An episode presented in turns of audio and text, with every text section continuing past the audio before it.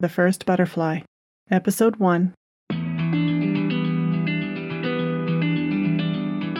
novel written by Jason Calibre, narrated by Chris Vander.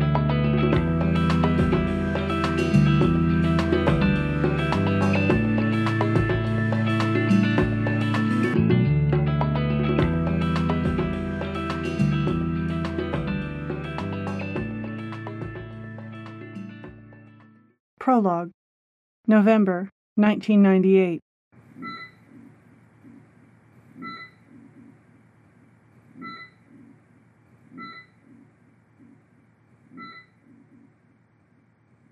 Keith Sinclair sat beside his grandmother's hospital bed, with his blond hair uncombed and his suit hanging wrinkled and loose from his thin frame. At 31 years old, he was still in his prime, but appeared much older as he reached out and squeezed her fingers. The cold skeletal hand did not return his grip. He tried to concentrate on something other than her. His eyes wandered over the light blue wall and a bank of machines. Behind him, a beige curtain hung from the ceiling and enclosed the two of them in a false sense of privacy. Despite his efforts, his gaze returned to his grandmother. A few strands of wispy white hair clung to her otherwise bald scalp. Her emaciated face drew back its cracked lips in a rictus of pain, and Keith winced. Machines beeped and displays spiked while the morphine drip maintained a steady beat. What remained of his only living relative let out an inhuman scream. Nurse! Keith yelled, and he let go of the hand. A young doctor, his eyes bloodshot from lack of sleep, pulled back the curtain. I'm sorry, there's enough morphine to drop an elephant in that drip. The doctor looked helplessly at a bedside monitor. Keith wondered if they were doing the right thing by sticking to his grandmother's wishes. The tough old woman had made it clear in writing she did not want her life prolonged by hooking her body up to a machine. After she lost the ability to eat, no food or water were to pass through the tubes connected to her body, only morphine to ease her pain. The morphine was not enough. I'll increase the dose slightly. The doctor sighed. It's not your fault. Keith smoothed out his suit jacket and ran a hand through his hair. Any more, and it will kill her. Then be merciful. And for God's sake, give her an overdose. Keith thought, and experienced a sharp twinge of guilt. It's okay. Keith said. Another five milligrams.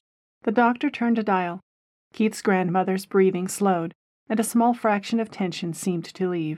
I have to check on other patients. The doctor exited, and Keith slumped deeper into his chair. Time passed, and the curtain opened unexpectedly. Keith's wife stood there. Looking down at him, she sniffed.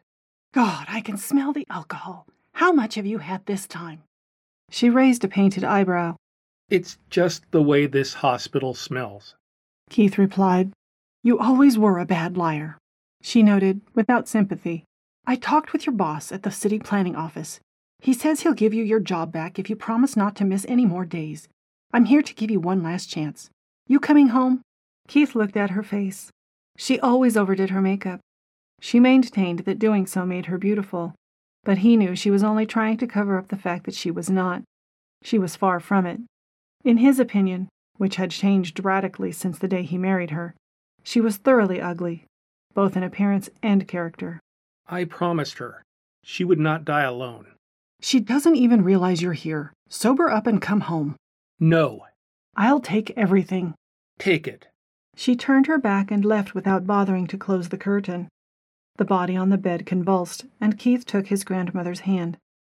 He was too exhausted to call for the nurse. Besides, what good would it do? Instead, he reached into his suit jacket with his free hand, and pulling out a flask, he took a drink.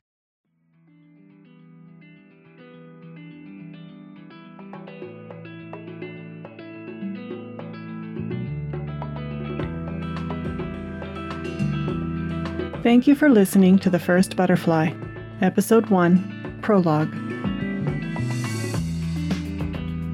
This episode was written and produced by Jason Calibre, featuring the voice talents of Chris Vander and Jay Cal, with a special guest appearance by James Anderson as the voice of the Doctor.